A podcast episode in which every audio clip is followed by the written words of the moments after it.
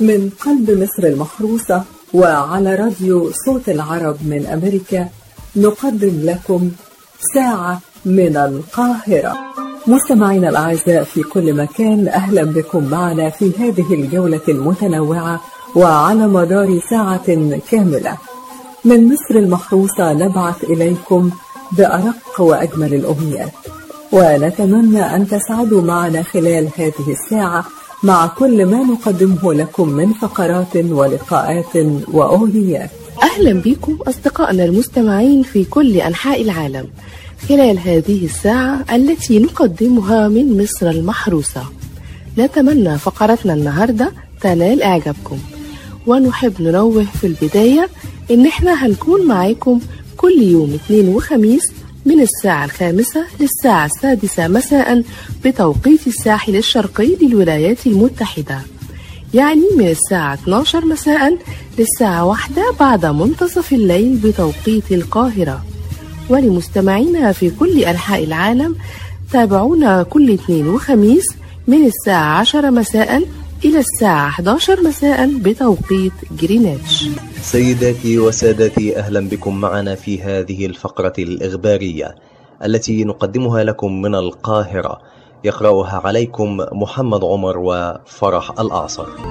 منظمة الصحة العالمية تستأنف اختبارات هيدروكسي كلوروكين لعلاج مرضى كورونا. وقال المدير العام للمنظمة في مؤتمر صحفي أمس الأربعاء إن خبراء اللجنة المعنية نصحوا بإعادة هيدروكسي كلوروكين إلى برنامج تجربة التضامن الخاص بالاختبارات الدولية للأدوية المحتملة ضد عدوى فيروس كورونا المستجد. عشرة آلاف شخص حصيلة اعتقالات الاحتجاجات الأمريكية. وبحسب إحصائيات لوكالة أسوشيتد بريس فقد تم إلقاء القبض على أكثر من عشرة آلاف شخص في الاحتجاجات والتظاهرات المنددة بالعنصرية وعنف الشرطة في أعقاب وفاة جورج فلويد في جميع أنحاء الولايات المتحدة.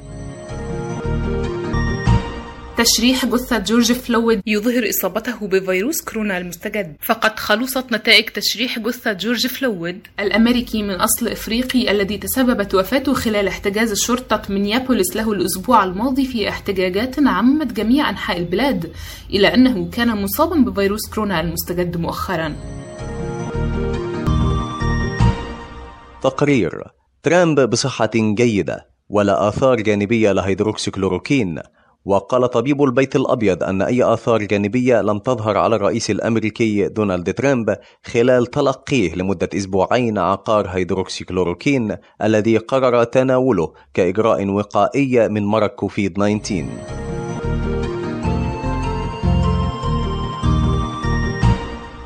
بيل جيتس. نتوقع التوصل للقاح لفيروس كورونا في النصف الأول من 2021 كما شدد الملياردير الأمريكي بيل جيتس على ضرورة إنشاء مصانع في مختلف أنحاء العالم من أجل توفير لقاح لفيروس كورونا للعاملين في البلدان التي يتفشى فيها الوباء. قائلا إن جهود إيجاد وإتمام الوصول إلى اللقاحات تحتاج إلى ما يتراوح بين 10 مليارات إلى 20 مليار دولار.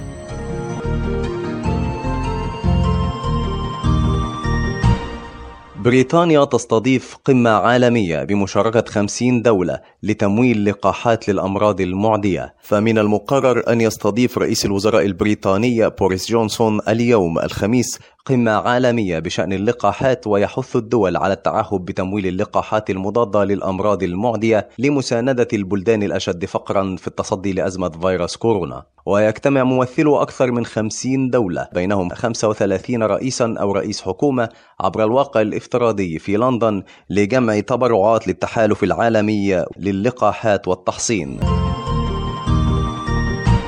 لليوم الثاني وفيات كورونا تفجع البرازيل برقم قياسي حيث أظهرت بيانات وزارة الصحة البرازيلية الأربعاء أن البلاد سجلت رقما قياسيا للوفيات اليومية الناجمة عن فيروس كورونا المستجد لليوم الثاني على التوالي.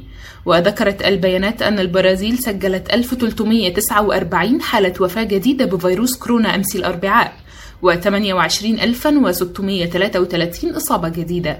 وبذلك يرتفع إجمالي عدد الوفيات في البلاد إلى 32548 والإصابات المؤكدة إلى 584016 حالة.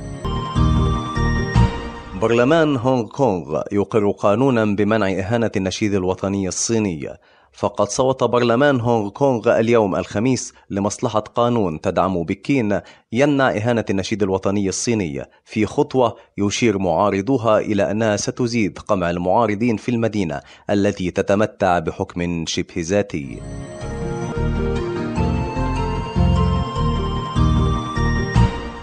طيران الإمارات يعلن استئناف الرحلات إلى 29 مدينة وكانت الشركة قد أعلنت إنها تطلع إلى استئناف رحلاتها الجوية إلى وجهات أخرى ضمن شبكتها وإعادة ربط دبي ببقية العالم.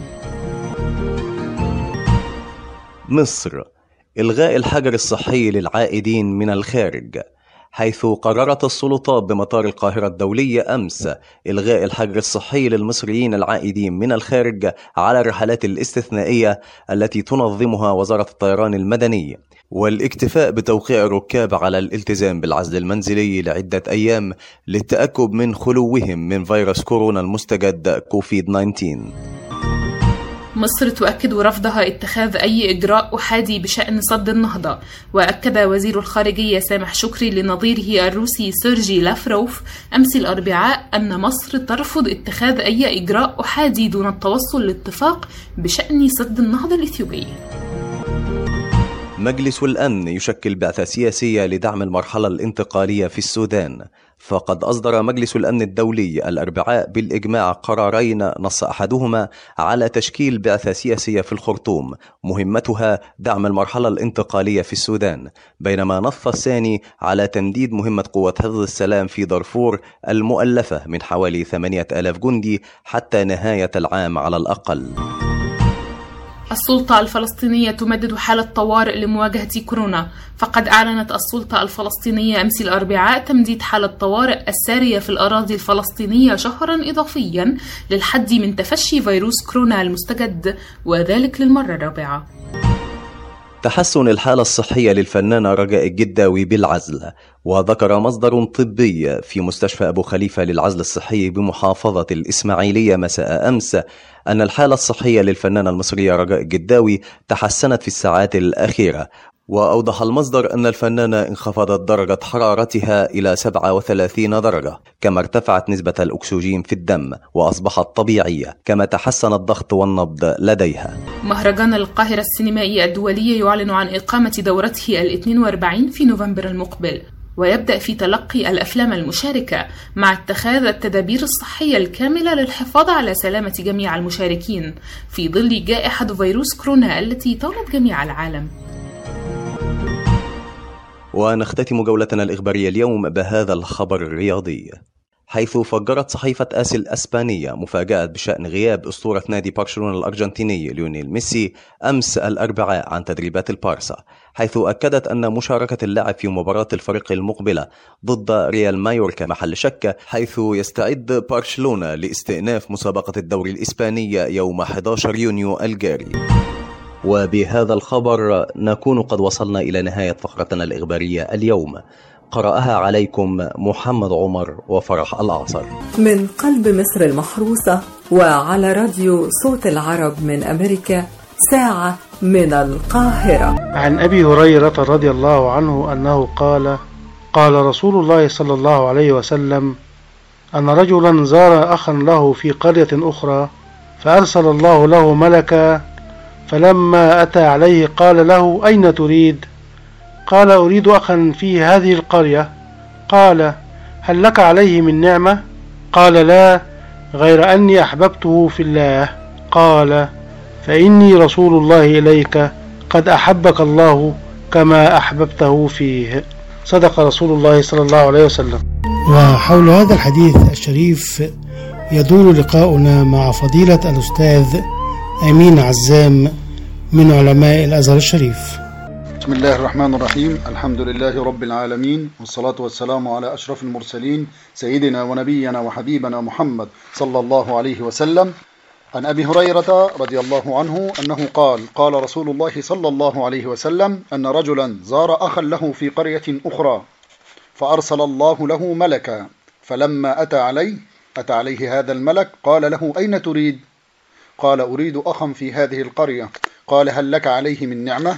قال لا غير أني أحببته في الله. قال فإني رسول الله إليك. قد أحبك الله كما أحببته فيه. صدق رسول الله صلى الله عليه وسلم. المحبة والمودة. هكذا بعث رسول الله صلى الله عليه وسلم. ولخص بعثته الشريفة في قوله إنما بعثت لأتمم مكارم الأخلاق.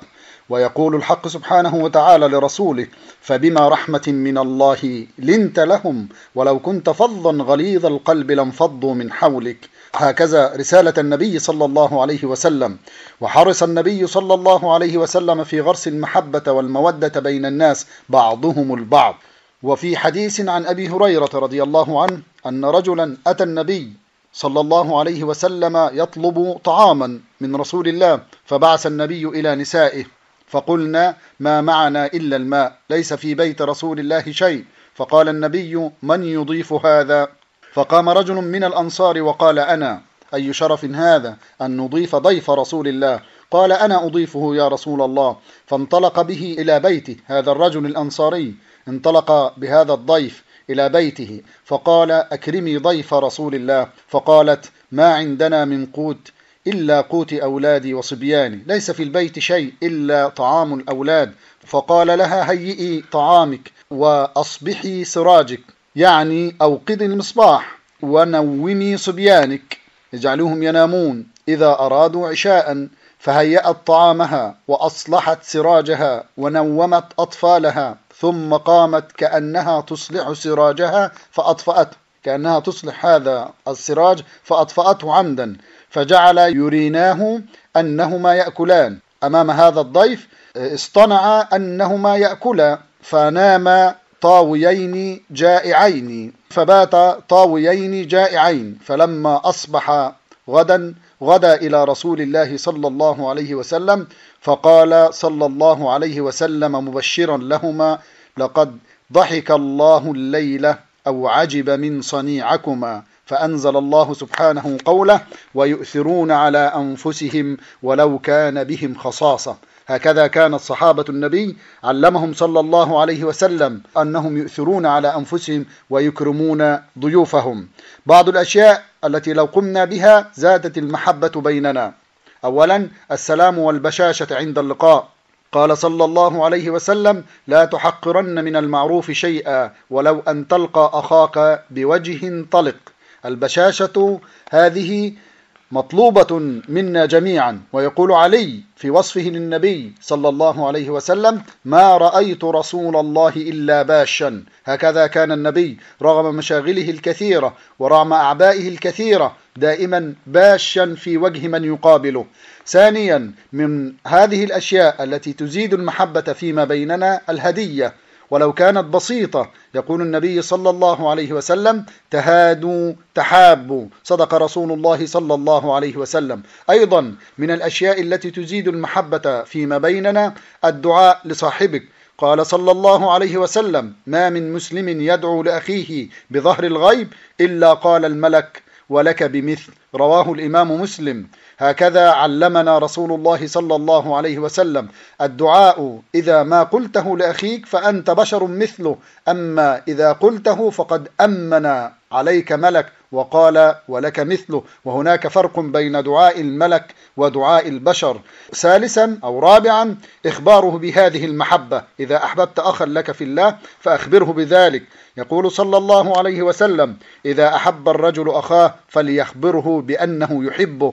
هذه سنة رسول الله صلى الله عليه وسلم. أسأل الله العلي العظيم رب العرش العظيم أن يشيع المحبة فيما بيننا وأن يربط على قلوبنا جميعا وأن يجعل خير أعمالنا خواتيمها وخير أيامنا يوم أن نلقاه. إنه ولي ذلك والقادر عليه. أقول قولي هذا وأستغفر الله العلي العظيم لي ولكم فاستغفروه. لما ابنك الصغير يجيلك وانت خارج ويعيط ويقول لك أنا عايز أجي معاك.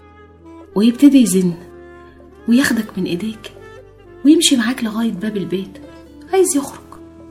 وانت تاخده من إيده وتروح لباب أوضته وتقول له حاضر أنا هاخدك. بس هنلبس الأول. يعيط جامد ويبتدي يتعصب وعايز يمشي ويروح ناحية باب البيت وفي دماغه إن أنت هتمشي وتسيبه وأنت برضه تاخده من إيديه. وتلبسه وتاخده وتمشي ناحية الباب وتقول له شفت؟ مش أنا قلت لك إن أنا هاخدك معايا؟ بالظبط.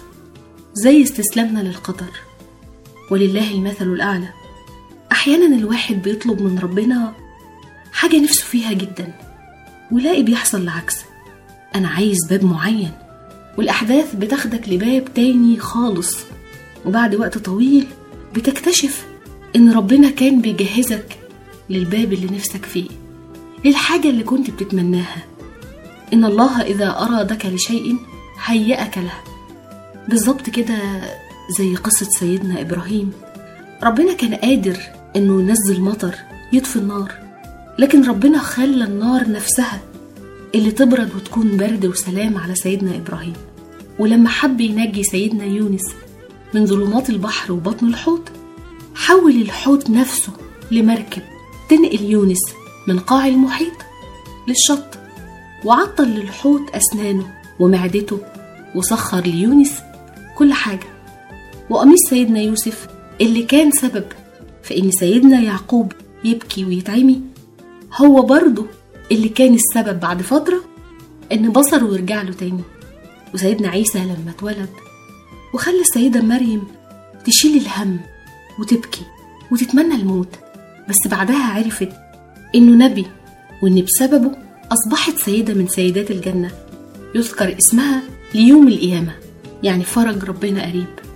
حزنك مرضك فقرك خوفك ربنا قادر يحوله لفرح ألمك ممكن يتحول لأمل. المحنة تبقى منحة ويهدي لك العاصي ويرجع لك الغايب. هون على نفسك عدم فهمك لأحداث كتير بتحصل حوالينا. وانت شايف إن الباب اللي انت عايزه هو المخرج ليها.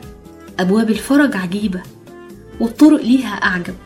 وفي طيات ما لا تهوى كثيرا مما تهوى.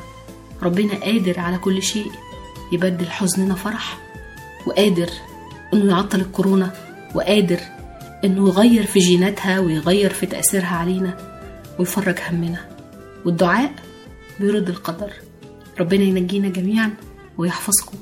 ويحفظ كل حبايبنا جميعا. شيرين سليمان.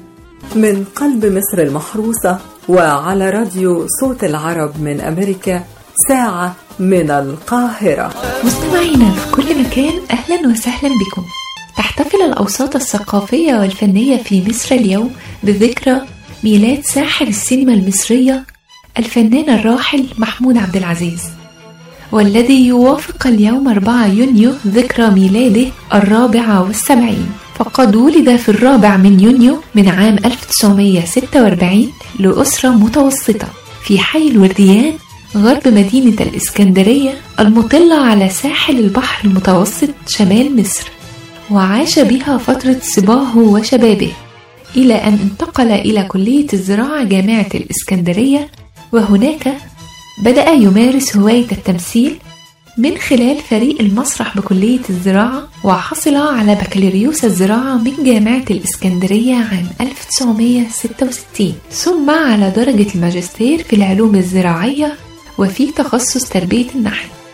بدأ الفنان محمود عبد العزيز مسيرته الفنية في التلفزيون المصري في بداية السبعينيات حيث قام بالتمثيل مع محمود ياسين ونيلي في مسلسل الدوامة من إخراج نور الدمرداش وبدأت علاقته الحقيقية بالسينما عام 1974 في فيلم الحفيد أحد كلاسيكيات السينما المصرية. وبدأت رحلته مع البطولة منذ عام 1975 عندما قام ببطولة فيلم حتى آخر العمر. وخلال ست سنوات قام ببطولة 25 فيلما سينمائيا. وخلال تلك الفترة ظل يقدم الأدوار المرتبطة بالشباب. قدم الفنان محمود عبد العزيز العديد من الأفلام الرومانسية خلال فترة سبعينيات القرن العشرين. منها فيلم كفاني يا قلب وأيضا فيلم مع حبي وأشوائي. وفي فترة الثمانينيات والتسعينيات من القرن العشرين بدأ في تقديم العديد من الأعمال الهامة. منها الكيت كات البحر بيضحك ليه؟ البريء الكيف العار منذ عام 1982 بدأ بالتنويع في أدواره فقدم فيلم العار ورسخ محمود عبد العزيز نجوميته بعد هذا الفيلم ونوع أكثر في أدواره. فقدم دور الأب في العذراء والشعر الأبيض وفي فيلم تزوير في أوراق رسمية ثم دور عميل المخابرات المصرية والجاسوس في فيلم إعدام ميت. وقدم شخصيات جديدة في أفلام الصعاليك والكيف الذي حظى بنجاح جماهيري كبير. وفي عام 1987 قدم فيلما من أهم أفلامه وهو فيلم البريء. وعلى الرغم من قلة المسلسلات التي شارك فيها إلا أنه قدم دورا من الأدوار الهامة في حياته الفنية في منتصف الثمانينات تقريبا وحقق نجاحا مدويا عندما قام ببطولة الأجزاء الثلاثة في المسلسل التلفزيوني رأفت الهجان. وفي عام 2004 قدم الفنان محمود عبد العزيز للشاشة الصغيرة المسلسل التلفزيوني محمود المصري والذي جسد فيه شخصية أحد كبار رجال الأعمال الذين بدأوا رحلتهم مع النجاح من الإسكندرية. بلغ عدد أفلامه نحو 48 فيلما قام فيها بدور البطولة بينما أخرج فيلما واحدا هو البنت الحلوة الكذابة. وقد تنوعت هذه الأفلام ما بين الرومانسية الكوميدية والواقعية ومن أهم أفلامه مع حبي وأشوائي الشياطين طائر الليل الحزين المتوحشة كفاني يا قلب لا يزال التحقيق مستمرا حب لا يرى الشمس السادة المرتشون نهر الخوف يا عزيزي كلنا لصوص الدنيا على جناح يمامة أبو كرتونة وأيضا الكيت كات القبطان الساحر وغيرهم الكثير. وقد حصل الفنان محمود عبد العزيز على العديد من الجوائز السينمائية من مختلف المهرجانات الدولية والمحلية ومنها جائزة أحسن ممثل عن فيلم الكيت كات وفيلم القبطان وفيلم الساحر من مهرجان دمشق السينمائي الدولي. بشكركم جدا والحلقة الجاية أكون معاكم إن شاء الله في فقرة جديدة من فقرات ساعة من القاهرة. أرق تحياتي أرسلها لكم من القاهرة رنا من قلب مصر المحروسة وعلى راديو صوت العرب من أمريكا ساعة من القاهرة. أهلا بكم أعزائنا المستمعين من كل مكان في فقرة جولة. فقرة النهاردة هي عبارة عن مزج بين الإبداع والجمال الواقع والخيال. لكل حضارة تاريخ ولكل تاريخ حضارة. لكن دار الأوبرا المصرية هي عالم تاني عالم مليان بالفنون والإبداع. فبقت هي الحضارة والتاريخ. نشأة الأوبرا بالنسبة لنا هترجعنا لسنين كتير قوي لورا. عهد الخديوي إسماعيل. نتيجة حب الخديوي للفن خلاه يفكر في إنشاء الأوبرا ويخليها تحفة معمارية وملهاش مثيل في أي مكان تاني في العالم. فكلف مهندسين إيطاليين بإنهم يصمموها ويراعوا جدا الدقة الفنية والروعة المعمارية. واستعان بعدد من الرسامين علشان يزينوها من بره بزخارف. واختار أهم الأحياء في القاهرة في الوقت ده. كان ساعتها حي الأزبكية وحي الإسماعيلية. طلبت ماريات باشا من الخديوي إنه يختار قصة من قصص التاريخ المصري. ينفع إنها تكون مسرحية شعرية. وفعلا ابتدوا يشتغلوا فيها. نظم الشعر وقتها الشاعر الإيطالي جيالا نازوك والموسيقى كانت مهمة الموسيقار العبقري فيردي. وكمان أوبرا عايدة بموضوعها وأغانيها وموسيقتها الرائعة كانت نتيجة لوجود العباقرة دول. تم افتتاح الأوبرا 1 نوفمبر 1869 مع احتفالات افتتاح قناة السويس. وبالرغم من اهتمام الخديوي بإنه يفتتح الأوبرا بعرض أوبرا عايدة إلا إن الظروف ساعتها ما سمحتش بده واتفتحت الأوبرا بعرض ريجيوليتو الأوبرا المصرية القديمة كانت أول أوبرا في قارة إفريقيا وهي كانت من أوسع مسارح العالم من حيث المساحة وأعظمها من حيث الفخامة والاستعداد. لكن في 1971 اتحرقت الأوبرا. اتحرقت بكل فنها وعظمتها. يمكن أكتر حاجة ساعدت في انتشار الحريق هو إنهم كانوا بانيينها من الخشب وده خلاهم ما يعرفوش يسيطروا عليها وما تبقاش منها غير تمثال الرخاء وتمثال نهضة الفنون اللي عملهم الفنان محمد حسن.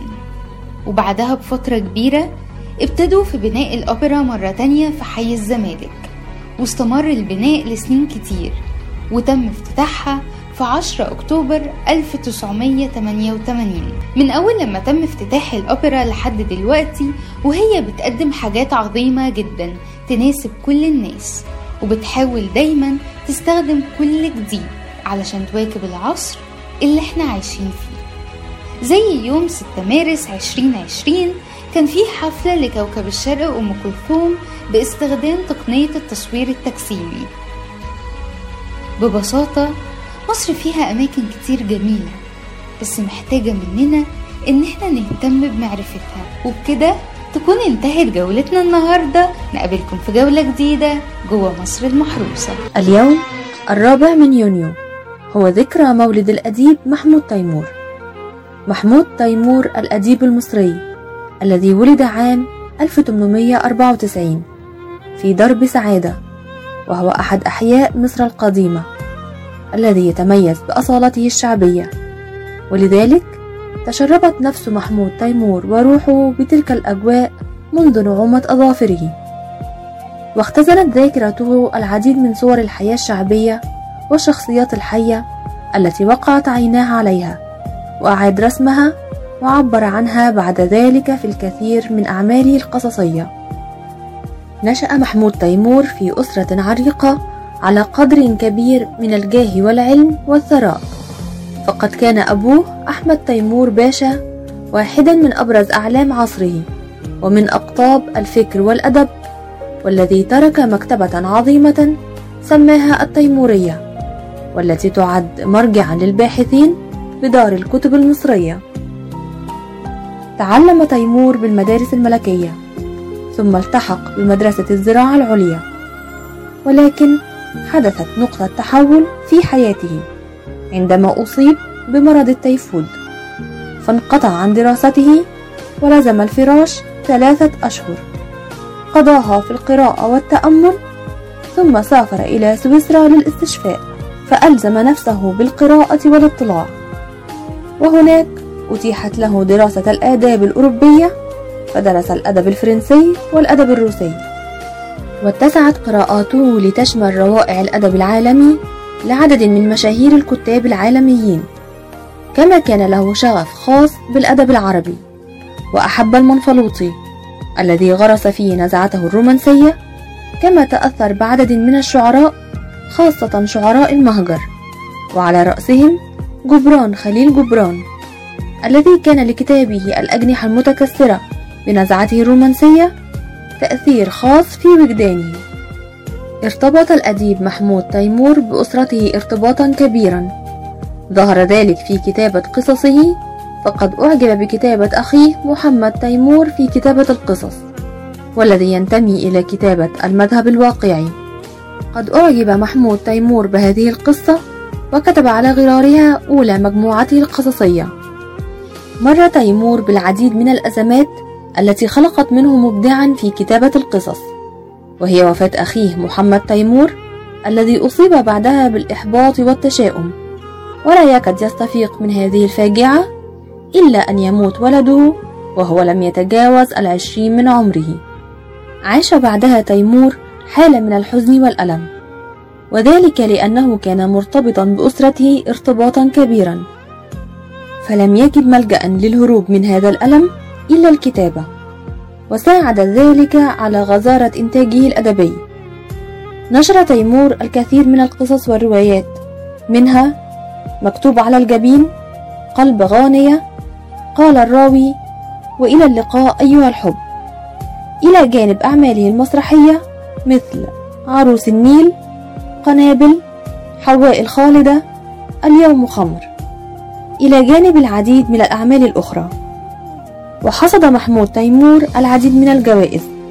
أشهرها جائزة مجمع اللغة العربية عن إنتاجه القصصي بشكل عام وجائزة الدولة للآداب عام 1950 وجائزة واصف غالي في باريس وجائزة الدولة التقديرية في الأدب عام 1963 ورحل الأديب محمود تيمور عن عالمنا في عام 1973 كانت هذه نبذة عن حياة الأديب الراحل محمود تيمور. شكرا لكم مستمعينا. كانت معكم أميرة مدحت. من قلب مصر المحروسة وعلى راديو صوت العرب من أمريكا ساعة من القاهرة. مستمعينا الأعزاء أهلا بكم معنا. النهاردة هنتكلم عن حدث عالمي سنوي بيهتم بيه العالم كله وبتحرص منظمة الأمم المتحدة على الاحتفال به سنويا. وهو يوم البيئة العالمي. استنونا بعد الفاصل وتفاصيل أكتر عن هذا اليوم. يحتفل العالم غدا الجمعة باليوم العالمي للبيئة أو يوم البيئة العالمي والذي يوافق الخامس من يونيو كل عام. وقد كان عام 1972 بمثابة نقطة تحول في تطوير السياسات البيئية الدولية حيث عقد في هذا العام تحت رعاية الأمم المتحدة المؤتمر الرئيسي الأول حول القضايا البيئية. في الفترة من 5 إلى 16 حزيران يونيو في ستوكهولم السويد وكان الهدف من المؤتمر المعروف بمؤتمر البيئة البشرية أو مؤتمر ستوكهولم صياغة رؤية أساسية مشتركة حول كيفية مواجهة تحدي الحفاظ على البيئة البشرية وتعزيزها. كما تم إنشاء برنامج الأمم المتحدة للبيئة التابع لمنظمة الأمم المتحدة في نفس السنة والذي استغل الاحتفال العالمي بالبيئة في 5 يونيو لتوضيح المخاطر المحيطة بالبيئة واتخاذ إجراءات سياسية وشعبية للحفاظ عليها. ومنذ أن بدأ احتفال دول العالم بهذا اليوم في عام 1972 تستضيف دولة في العالم الفاعليات الرسمية لهذا اليوم في 5 يونيو من كل عام. وهذا العام 2020 تستضيفه كولومبيا وتحتل كولومبيا المرتبة الأولى في العالم التي تقترب من 10% من حيث التنوع البيولوجي للكوكب. وتحتل كولومبيا المرتبة الأولى في تنوع أنواع الطيور والأوركيد والثانية في النباتات والفراشات وأسماك المياه العذبة والبرمائيات. يشترك في الاحتفال باليوم العالمي للبيئة المشاهير والحكومات والمواطنين بما يخدم تركيز الجهود على القضية البيئية الملحة. وهذا العام 2020 الاحتفال بهذا اليوم تحت شعار التنوع البيولوجي الذي يعد شاغلا وجوديا ملحا. وأظهرت الأحداث الأخيرة سواء كانت الحرائق في البرازيل أو في الولايات المتحدة أو أستراليا أو كانت أسراب الجراد في شرق أفريقيا أو الأوبئة المرضية التي عصفت بالعالم مؤخرا. الترابط والاعتماد المتبادل بين الإنسان وشبكات الحياة المحيطة به. وأكد ظهور جائحة كورونا أو كوفيد 19 حقيقة. إننا عندما ندمر التنوع البيولوجي فإننا ندمر النظام الذي يدعم حياة الإنسان. أهلا بيكم. يلا بينا نتكلم عن تنمية الفكر الإيجابي. وإزاي تكون شخصية إيجابية. لو ما تعرفش أنا أقولك. أول حاجة بص دايما لنص الكوباية المليان. وتاني حاجة لازم تعرف إن الدنيا مش بس أبيض وأسود. لأ ده في كمان ألوان. بمعنى ما تبصش على الأمور من زاوية واحدة. عارف ليه؟ عشان لو ما عملتش كده دايما هتحس إنك غلطان حتى لو كان الغلط بسيط. ودايما هيكون عندك إحساس إن في حاجة ناقصة. وإنك لمجرد غلط بسيط حصل إنك دمرت الدنيا. تالت حاجة ما تلومش نفسك دايما على أي غلط يحصل حواليك. ليك فيه بقى ذنب أو ملكش سواء في الشغل أو في البيت أو في أي مكان فكر الأول إيه سبب الغلط ومين اللي عمله قبل ما تلوم نفسك.